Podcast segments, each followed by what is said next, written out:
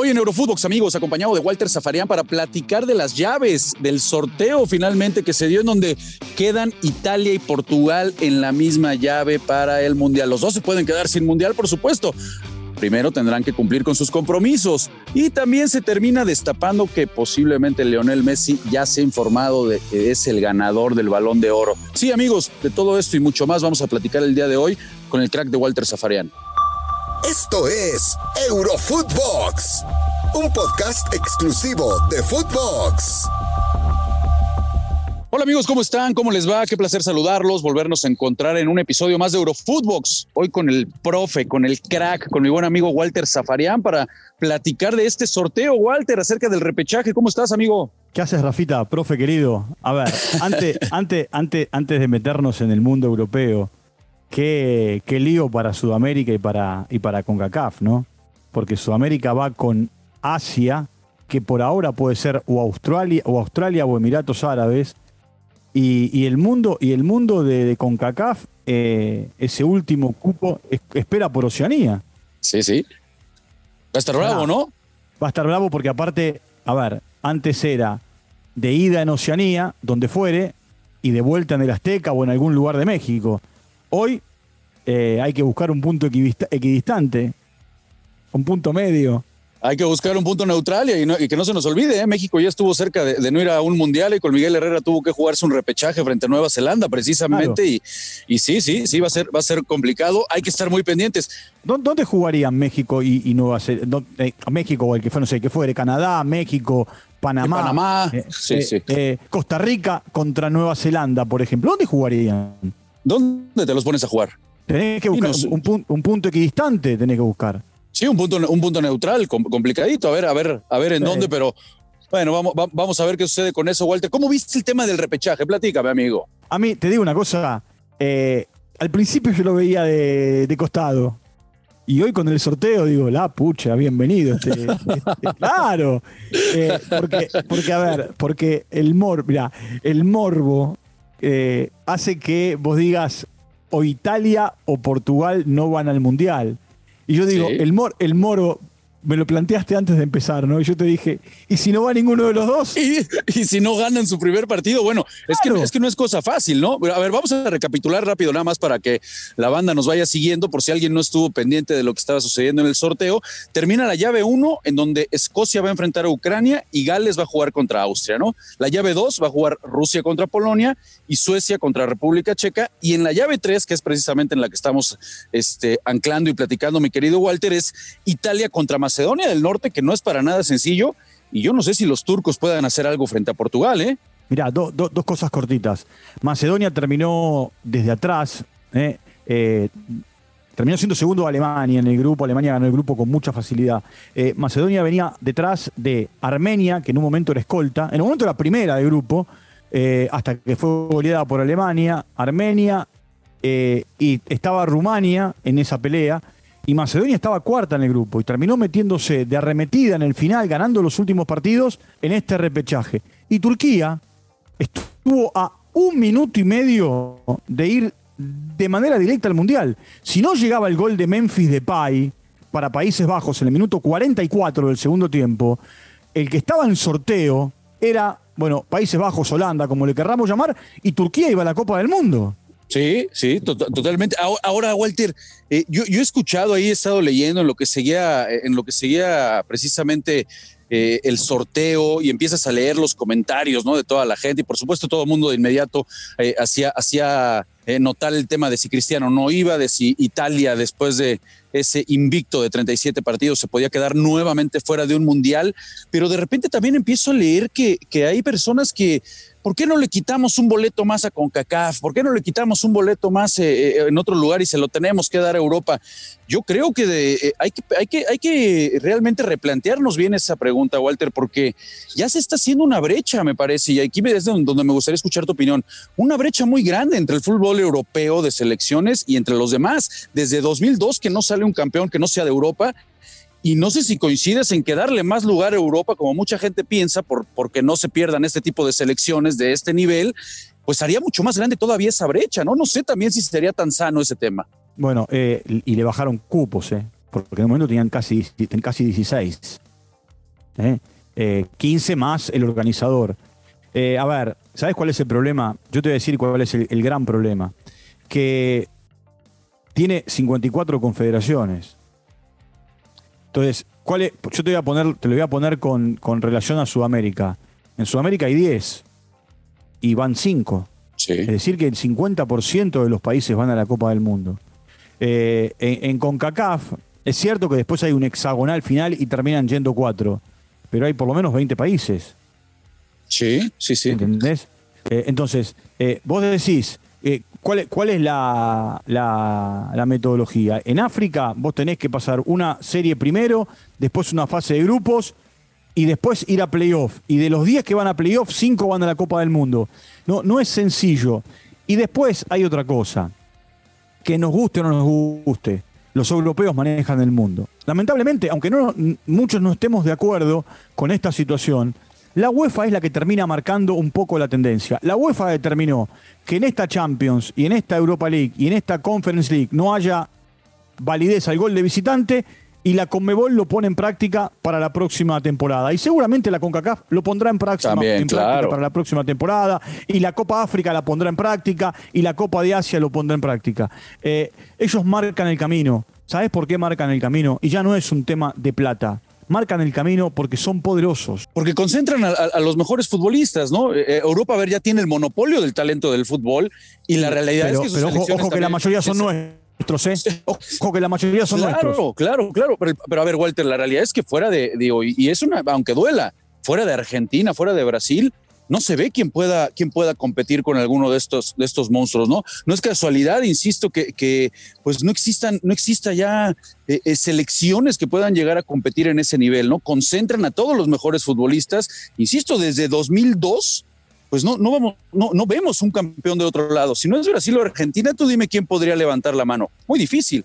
Y es complicado. En 2010 se intentó meter Uruguay, que llegó hasta ese partido de semifinales, y después son los mismos.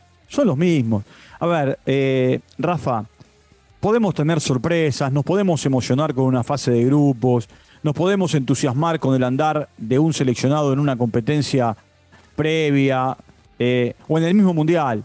Ahora, después, cuando vienen los mano a mano, son generalmente los mismos los que ganan.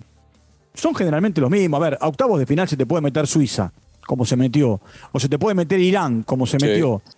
Ahora después te los borran de un plumazo. Lo digo con todo respeto esto, ¿eh? ¿Cuánto le ha costado a México superar la barrera de octavos o de cuartos? Sí, Walter, es un problema que, a ver, aquí en México cada que contratamos un entrenador nuevo pensamos en lo mismo, ¿no? ¿Quién va a ser el que nos va a llevar ese famoso quinto partido? Bueno, me parece que también hay que ser claros y no hay que mentirle a la gente, ¿no? Hay niveles y tenemos un techo. Son camadas de repente, ¿no? Camadas, ¿no? Que logran el éxito, como tuvo esa camada Uruguay de los mejores delanteros y mejores centrales en algún momento, y hoy notas que no hay un recambio como lo que ya tuviste, ¿no? Es realmente muy complicado. Sí, pero ¿sabés una cosa? Ese famoso quinto partido era el que ansiaba España, y en un momento lo consiguió. ¿Tá? En un momento lo consiguió. A ver, vos no podés frustrarte en la búsqueda. Sí, pero tampoco me parece que debe ser ese el quinto partido, ¿no? No, pero no lo digo por México, yo hablo en general, porque da la sensación que llegar al Mundial es fácil, llegar al Mundial es muy complicado, no importa en qué confederación compitas para la eliminatoria. Y el Mundial, que parecería ser la frutilla del pastel, de la torta, es un mes en donde si estás bien, te va bien. Y si algo planificaste mal o te sale mal, o te fuiste a tu casa en el tercer partido, o a lo sumo jugaste el cuarto. Sí. Y armaste las valijas y te volviste. De acuerdo. Oye, a ver, para rápido darle vuelta al tema, ¿con quién te quedas entonces en este repechaje, mi querido Walter? ¿Con quiénes podemos ir? De la llave 1, Escocia, Ucrania, Gales, Austria. Y Escocia... Me gusta Austria. Y Escocia tuvo un buen andar en la eliminatoria. Muy buen andar en la eliminatoria. Rusia, Polonia, Suecia, República Checa. Y ahí sí yo tengo que elegir... siempre porque pensando que es partido en cancha neutral, en país neutral. Yo le pongo fichas a Lewandowski, sí, siempre. Por favor. Sí. Y si Suecia va con Zlatan, te motiva, ¿no? Totalmente. Y bueno, ya en el tercero, que es el que veníamos platicando, yo creo que Italia... Y ahí ojalá Ojalá lleguen y por el morbo, ¿no? ¿Quién? Mira, yo te digo. ¿Quién te dolería que no fuera? ¿O Italia o Portugal? No, pero yo digo, mira, por el morbo, vos tenés dos maneras de ver el morbo. El primero es que los dos ganen su partido y se tengan que eliminar para que uno muera en el camino. Claro. ¿Está? Y después la etapa es Italia y Portugal eliminados. Ahora, yo te voy a decir una cosa. Es más fuerte la portada de un periódico que diga Cristiano sin mundial. Totalmente. que Italia otra vez afuera. Sí, estoy de acuerdo contigo. La realidad es que tenemos un repechaje, la verdad, que va a estar bastante entretenido. Hay que estar muy pendientes de estos partidos, mi querido Walter.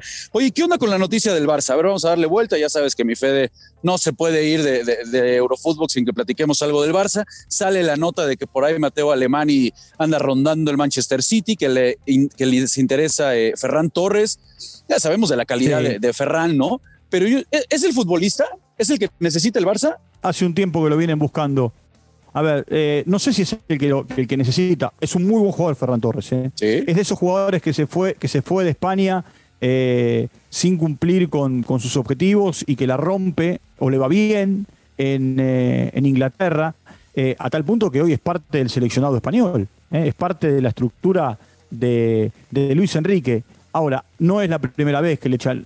Esa se la damos a Guardiola, ¿no? Porque se lo lleva del Valencia y lo pone en otro nivel. No, seguro. Aparte, no solamente que lo pone en otro nivel, sino que lo hizo jugador de todo el frente de ataque. Tuvo una muy buena Eurocopa, Ferran Torres. De acuerdo. Y ha tenido una buena eliminatoria en este último tiempo. A ver, si es la salvación, no lo sé. El tema es que el Barcelona va a tener que ir a buscar un delantero de área, a partir de no saber qué va a pasar con Kun Agüero. Se manejan temas como... Se maneja el nombre de Sterling, ¿no? También. Ahora sale lo de Ferran. Sí, pero es otra cosa. Sterling juega por afuera. Sí, por eso te digo, ¿qué necesita más? Y es allá donde quería llevarte. ¿Qué necesita más entonces de esos rumores que se escuchan? Un 9, ¿no? Un 15. Claro, yo te voy a explicar por qué por adentro. Porque tanto Agüero como Depay pueden jugar por afuera. O pueden jugar por detrás del punta. Entonces, vos lo que necesitás es un reemplazo de ahí, de un 9. Hoy me parece que vos le sacás el monopolio del gol a Depay y el Barcelona, no digo que hace agua, pero le cuesta. Pregúntale a Benfica, ¿no? Tuvieron para realmente hacer la diferencia ya a mitad de semana frente al cuadro portugués y no pudieron. Por eso precisamente, porque no hay quien termine de embocarla. Bueno, tendrá que trabajar mucho Xavi, en ese tipo de cosas. Tendrá que trabajar mucho, tiene poco tiempo de trabajo. Es cierto que jugó 2 partidos recién en 4 días, pero tendrá que él encontrarle la manera, así como Guardiola en un momento le buscó la forma a jugar hasta con Alexis Sánchez de centrodelantero. Sí, sí. Tendrá que buscar la manera de hacer goles o de cerrar las jugadas en realidad. Pues sí, vamos a ver quién termina recalando en el conjunto culé. El tema, Walter, es que podemos tirar nombres y nombres, pero que no se nos olvide, hay un problemita económico fuerte con el Barcelona. Sí, no hay billetera, a tal punto que quieren traer... el Barcelona se va a quedar sin sus servicios médicos, porque fueron despedidos todos los médicos que están a cargo del primer equipo. Quieren traer a quien acompañaba a Xavi en el mundo árabe. Y el tema es que no lo pueden traer porque no lo pueden sacar desde lo económico. Bueno, suena incluso también hasta el centro delantero del Al-Saad, ¿no? Precisamente a lo que comentas, el centro delantero que estaba con Xavi. Y sí, pero por supuesto, porque a ver, los árabes no son tontos. Te dicen, vos querés, listo, vos te lo llevaste, ahora compensámelo de alguna manera. Llévate. Eso me hace acordar como en un momento determinado el presidente del Líbano, ¿te acordás que era Al-Qaddafi, el capo del Líbano? Sí, sí. De Libia, Al-Qaddafi. Y había hecho un negocio para que su hijo jugara en la Juventus. Y como no podían comprarlo, ¿qué hizo? Compró el 2% de la Juventus y puso como condición que el hijo vaya. Sí, sí. Bueno, sí. Es mi equipo, es mi pelota y va a jugar mi hijo. Claro. Y acá mando yo. De acuerdo. Bueno, pues vamos a ver quién termina recalando en el conjunto culé. Lo que es una realidad es que ya para cerrar lo del Barcelona se le puso muy cuesta arriba el tema de la Champions. A ver si no termina jugando Europa League, mi querido Walter. Europa League, porque ¿no? va a tener que ir a meterse a Alemania a cerrar con el conjunto bávaro, ¿no? Sí. Complicadito. En el final, una pequeña línea. Las declaraciones de Leonardo otra vez ponen dinamita en el camino, ¿no? Pochettino no se va, no hablé con nadie del Manchester United, con nosotros no tocaron el tema, no nos reunimos con Zidane. Ahora en Europa dicen que se va Pochettino, que se reunieron con Zidane y que hubo charlas con el United. Después, con el tiempo, sabremos qué parte miente. Lo que es una realidad, y eso no lo pueden esconder, Walter, y lo hemos platicado aquí, es que entre Leonardo y Pochettino hay un rompimiento, por más allá de que Leonardo salga. Obviamente. Decir, eso lo sabemos. Oye, y rápido, ahorita que me recuerdas, se lo va a llevar Messi, ¿no? Porque también sale hoy la nota para darle ese toquecito, que posiblemente Messi ya se ha informado de que va a ser el que se va a llevar el Balón de Oro. Sí, vos sabés que yo estoy sorprendido con eso, no por Messi, ¿eh? Yo pensé que Lewandowski era quien iba a recibir el premio. Igual yo digo que hay que esperar, ¿no? Porque siempre nos sorprendemos con estas entregas. Vos te imaginás que para... Ahora, ¿no lo ves desproporcionado, Walter? Digo, consiguió la Copa América. Yo no lo veo tampoco como... No lo veo desproporcionado. O sea... No lo veo desproporcionado. Me parece que está bien. Que está bien. Si lo gana él o lo gana Lewandowski, me parece que está bien. No sé quién será el tercero en discordia, quién será el tercero que va a... Bueno, a poder estar dentro de la estructura, pero no estaría mal. Y vos te imaginás que para él sería un golpe de efecto, para el seleccionado argentino sería un golpe de efecto, y para Paris Saint-Germain decir, traje gratis al mejor jugador de todos. Y bueno, muy, muy pendientes con la Argentina, porque yo sigo insistiendo, Messi, estoy convencido de que su cabeza está puesta en Qatar, y la selección argentina pues está viviendo su mejor momento. Entonces, vamos a ver, yo creo que es una selección que va a dar mucho de qué hablar. Pues mi querido profe, Walter, amigo, hermano, muchas gracias por acompañarnos aquí en Eurofutbox. Bueno, un abrazo grande. Buen fin de semana, Rafita. Muchas gracias, amigo. Y a todos ustedes que siempre se dan cita de lunes a viernes para escucharnos, un fuerte abrazo. Nos escuchamos el lunes con toda la información de Europa. Abrazo, banda. Esto fue Eurofutbox, un podcast exclusivo de Futbox.